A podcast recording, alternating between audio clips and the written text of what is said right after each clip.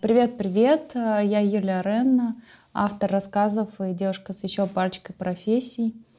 Даже не верится, что мы пишем уже четвертый сезон второго вторника, и если вы слушаете нас первый раз, то этот подкаст как копилка авторских рассказов, дискуссий, критики и творчества. И каждый сезон мы придумываем одну на всех тему. В этот раз у нас а, тема подделка. Мой рассказ «Ученая любовь». По теплому радио зачитали ежедневную статистику из ЗАГСов. Разводов все больше и больше. Гриша в своем кабинете научно-климатического центра под звуки этого ежедневного утреннего радиошоу зафиксировал в рабочем журнале исторический температурный максимум февраля – Глобальное потепление нешуточно тревожило общественность. И Гришу, конечно.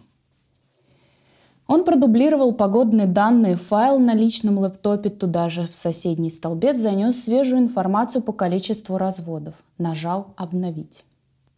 Excel задумался, пересмотрел столбцы в таблице и выплюнул новый график с подтверждением Гришиной теории. Мир теплеет, люди холодают. Это открытие однозначно тянет на Нобелевскую премию. Никаких сомнений у Гриши нет. Он уже больше года собирает статистику потепления относительно разводов. Но он же ученый, а не балабол какой-то. Нужно продолжать детально изучать этапы разрушения человеческого тепла, а уже потом и рассказывать об этом миру. Гриша достал из плетеной авоськи контейнер, немного небрежно плюхнул его на стол – Внутри тоненькие дольки яблок, лишенные сердца и шкурки, уже успели покрыться ржавым налетом. «Блин, ну зачем она опять их почистила?» — сказал Гриша вслух в своем вечно безлюдном кабинете. Он взял дольку яблока, покрутился на стуле, встал и зашагал туда-сюда по небольшому свободному пятачку кабинета два шага в сторону захламленного окна, там развернуться у архивного шкафа, два шага в сторону двери, дотронуться до стула и обратно к окну. Гриша на ходу лучше думает, лучше делает выводы, и чего уж там, научное открытие на ходу Гриша делает гениальные. Два шага в одну сторону, два в другую, два в одну, два в другую. Так-так, надо прямо сегодня начать описывать нашу с Олесей историю. Она точно поможет мне сделать всемирное заявление про охлаждение чувств более содержательным. С чего мы там начинали? М-м, с большой любви ведь начинали. Хм, такой любви ни у кого, кроме нас, и быть не могло. Олеся же так, кажется, говорила. Гриша ненадолго погрузился в воспоминания сцен и деталей из их с Олесей прошлой, похоже, даже счастливой жизни – Потом остановился, склонил голову почти до грудной клетки, почесал лоб, собрал челку давно не стриженных, не чесанных волос в кулак, потянул себя за них вперед и зарычал каким-то даже для себя неприятным звуком. Любовь мешает, мешает оставаться трезвыми. Хм, зачем мы такой тупой брачный контракт придумали, идиоты? Типа наша любовь такая сильная, что мы никогда им не воспользуемся, да? Идиоты. Я идиот, повелся. Ну ничего. А, когда я обосную свою теорию, ее примут за великое открытие, то тогда такой брачный контракт точно будет признан недействительным, глупым, идиотским. Вот тогда-то мы спокойно разведемся, и инициатору развода не придется отдавать наследство своих родителей другому. Да-да, так и будет, я уж постараюсь. Вечером в гипермаркете на кассе Грише предложили по акции купить букетик тесно прижатых друг к другу розовых роз. Гриша устало кивнул, дарить жене цветы не хочется, но пусть. Домой зашел молча, бросил букет на обувную полку, буднично поцеловал жену. Вечер снова провели перед телевизором без разговоров. Смотрели сериал, в котором героям доступно переселение душ из тела в тело. Так не бывает, чушь! В очередной раз решил Гриша. Ему скучно. С женой скучно и вообще. Конечно, он понимает причину этого тотального равнодушия. В мире же заканчивается любовь. В этот же день Гриша завел тетрадь наблюдений, написал оглавление «Олеся и я». Научный эксперимент разрушения любви. Каждый вечер в тетради наблюдений появляются примерно такие записи. 14 февраля. Перед сном обнял ее за живот. Меня замутило, и я с отвращением одернул руку. Пресс стал не таким упругим, как раньше. 15 февраля. Сегодня утром она поставила розы в воду. Вазу оставила на обувной полке. Теряет чувство радости от подарков любимого. 21 марта. Попытался снова попросить не чистить мне шкурку с яблок. Поругались из-за какого-то там воска, которым их обрабатывают. Теряем способность обсуждать. 12 ноября. Спросила меня про работу. Сказал, что я на пороге великого мирового открытия, что сейчас самый финальный этап, и мне некогда вообще все.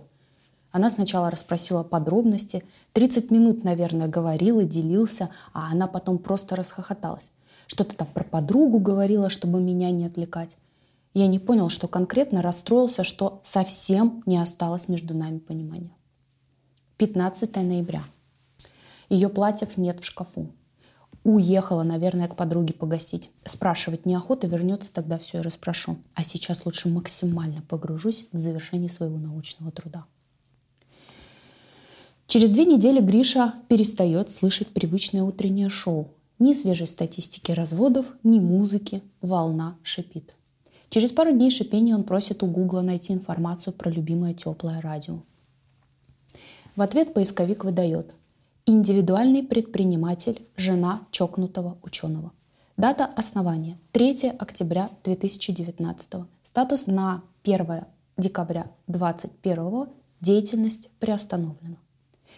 В памяти Гриши вспыхивает момент. В конце октября 2019 они с Олесей в отпуске – она, обнимая его своим мокрым, холодным купальником, бррр, спрашивает. «Милый, а ты слушаешь теплое радио? Тебе обязательно стоит. Я просто влюблена в юмор ведущей». Пальцы задрожали. Гриша открыл почтовый ящик. Там сотни непрочитанных сообщений.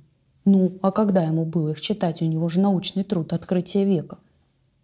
А лучше бы читал, по итогу сортировки писем от их юриста целая стопка сообщений. Гриша читает последнее. Григорий, так как вы не явились в суд два раза в течение двух недель, то по правилам вашего с Олесей брачного контракта вас развели автоматически. Вы, как не явившийся в суд, лишаетесь наследства своих родителей и всего прочего, оговоренного брачным контрактом. Перезвоните мне, пожалуйста, не могу с вами связаться уже две недели. Вот это подделочка. Мне кажется, только женщина могла такое замутить. Уставшая женщина просто, наверное. Совсем уставшая. Она совсем уставшая женщина.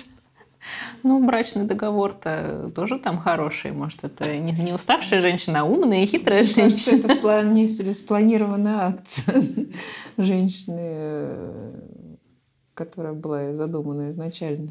И, может быть, Гриша не единственный сумасшедший Ого, ученый. Поворот. Нет, ну там же, да, как-то все же в ее пользу, так что не да. такая уж уставшая, мне кажется. А была ли любовь? Спросим. Ну, Спросим тут, теплое тут, радио. Тут, тут Спросим много теплое подделок, да. Радио, и, любовь и, и про чувства, и про и про подарки, и про отношения, и, и, и, и про ученых поддел, подделка. Но, и э... все это такое, все, все в такой юмористической форме подано, если бы не было так грустно. От того, что земля теплеет, а люди холодеют. Да. И чувства тоже. Ну вот интересно, на самом деле, как у кого складывается, потому что мой как бы ну, мои герои, они одни. Ну, для меня это одна история. То, что как бы из этой истории можно разные сценарии раскрутить, это сто процентов. Но вот Оля спросила, как, какая моя была задумка. Она это сделала только потому... Ну, то есть для меня у них любовь была. Ну, то есть у них была по-настоящему любовь, но они оба сглупили с этим брачным контрактом. Ну, потому что были, может быть, наивные, молодые или еще что-то. И она, ну, как бы человек, который потом начала осознавать, что что-то все-таки в жизни не то и не туда. А просто так развестись не может, потому что инициатор все теряет. И ей пришлось придумать что-то, что вот, э, ну, что ей... А, это... я не поняла этот момент про инициатор все теряет. Мне кажется, надо было это как-то... Нет, ну, думала, там было... Нет, там... тут вот вопрос, то как мы все видим больше глазами героя, то про героя мы понимаем, что наследство-то там есть, и там есть что терять. А про то, что там у нее за душой, это не ясно. Я, тут, нет, тут хороший перевертыш, потому что я-то думаю, ага, значит, идет дело к разводу, но так как он не хочет терять по какой-то причине, вот он придумывает эту работу, придумать, чтобы ну, написать, чтобы не лишиться наследства. На самом деле она, в свою очередь, тоже завернула аферу. То есть вот этот перевертыш классный. Но я не поняла вот этот момент про что теряют. Наверное, надо было это прям как-то уточнить. А, их брачный контракт составлен таким образом, что инициатор развода теряет наследство родителей. У обоих есть наследство родителей. То есть, ну, условно, инициатор развода mm. теряет все, что есть у того и у другого. Ну, то есть, как бы все в общую кучу сваливается. Ну, я бы прямо все. так это вслух бы сказала. Ну, там это есть. Да, это просто, да, нет, это просто есть, на слух, да, это как бы такое... Ну да, для слуха, да, я тоже это не уловила, вот этот акцент. Ну, и поэтому и есть нюансик. То есть, э, если есть э, подача, как бы кто-то подает на развод, но при этом второй в течение двух недель не приходит на а, э, ну, суд. суд, то тогда это происходит автоматически, и даже тот, кто синициировал, он все забирает. Именно поэтому она ему устраивает вот эту историю, что э, радио продолжает работать, и она дожидается, когда он э, будет вот в пике э, вот этого своего открытия, когда он уже вот, ну, такой вот горяченький очень, что он ни, ни о чем другом не думает, кроме как о, о, о том, что есть зависимость природных э, этих природного потепления и ну, то есть моя мысль была такая, но э, я понимаю, что это можно раскрутить вообще в разные стороны, и их предыстория может быть совершенно разной. Точки зрения факт-чекинга, наверное, если эту всю историю промять, то, конечно, наследство родителей понятие очень относительное и при вступлении в брак. Ну, мы не будем сейчас в эти детали вдаваться. Ее можно тоже с юридической точки зрения вынести. Она будет звучать совсем иначе. А мне кажется, просто вот он уже выглядит таким э, little bit шизофреником, да, вот этим вот человеком таким оторванным от э, реальности. И поэтому он просто не может ничего. То есть вот он просто там что-то думает на эту тему, да, что вот, ой, блин, вот у меня там что-то в жизни есть, и я там, если что, могу заниматься научными открытиями, да, плюс бесконечно бесконечности. А тут как бы он может вот эту вот свою подушку безопасности потерять. То есть для него ну да, для, для меня как бы на самом деле этот контракт это как некая, но, ну то есть это не главная цель рассказа, а главное на самом деле то, что люди вместе и они не, э, ну то есть они не хотят быть вместе, и никто из них не, не, не готов прийти поговорить, потому что, ну, даже этот брачный контракт можно было бы, если бы они оба поняли, да, это хороший оба вопрос. поняли, что они, они не хотят быть отменить. друг с другом. Они могли бы его 10 а они отменить. настолько не готовы к этому идти, что вот, ну, он придумывает какие-то дурацкие поводы, по которым он считает, что их любовь да, разрушается. Вот а она... Да, вот на эти, прям на те дни, да, когда он записывает, я прям на это зафиксировала себе, да, то есть каждый день он себе, знаешь, как галочку, это как мы, давай мы разлюбим молодого человека, да, там, он там делает то-то, то-то, минус, он там делает то-то, то-то, как, какая будто какая-то программа, да, вот программа, как э, найти возможность э, разлюбить. Обуславливает. Ну да, свое, свое решение. Угу. Да не, ну да, тут самая мысль в том, что они живут вместе, при этом каждый ведет свою игру и хочет, хотят они, получается, одной цели, и они могли бы давно 10 раз договориться об этом, и никто бы ничего не потерял. Мне То кажется, есть... Э, ну, мне кажется, вообще он не, не обращает внимания на какие-то мелочи, да, вот он думает о глобальном, а по мелочам он абсолютно не считывает ну, нет, их отношения. Она же завела это радио их эти отношения, да, вот, ну, зачем она завела это Какие-то действительно Недоговоренность, вот опять же, недоговоренность. Ну, для меня вот это ради, то есть это вот вообще отношения, как обычно это бывает, у, у любого человека там науки должен быть какой-то человек, который либо его муза, либо его ассистент. Вот она в себе совмещает функции того и другого. То есть она, с одной стороны, вроде бы как его там ассистент, дома его там ждет, не знаю, а с другой стороны, она вот его тоже все время подогревает, чтобы у него были какие-то там, мысли, открытия. То есть, есть ей тоже это нужно, чтобы он был А, mm. Смотрите, здесь еще какая штука, а, а, важный, важный маленький момент, что она как бы заводит это радио, и там типа рассказывает статистику разводов, а он даже не перепроверяет да, эту да, статистику. Да, да. То есть он настолько одержим, что он ученый-ученый, а на самом деле он сидит в захламленном кабинете, он просто записывает погоду, он вообще не ученый. Ну, uh-huh, uh-huh, и он настолько не ученый, что Э, ну, такой никчемный человек, который как бы верит, что по радио говорят правду. Он это даже не проверяет. На самом деле нет такой статистики разводов, она просто ему это навешивает э, лапшу. Да, конечно, тут в этом-то и смешно было изначально, что э, у меня было, правда, ощущение, что он работает в каком-то гидромедцентре, а вот, и там параллельно он ведет про, ну, про, типа про развод. То есть он пытается коррелировать вещи не, не коррелируемые. Да, да и, и, все это, и все это смешно, но, но он себя ведет, вот по твоему описанию, именно как шизанутый э, ученый. Поэтому выглядит он смешно, но достаточно правдоподобно. Это был э, четвертый сезон второго вторника с темой э, «Подделка». Со мной э, Оля, Алена, Настя, Светлана. И слушайте обязательно их истории. Они сразу за моим выпуском и были до него. Обнимаю и завершаю выпуск. Пока-пока.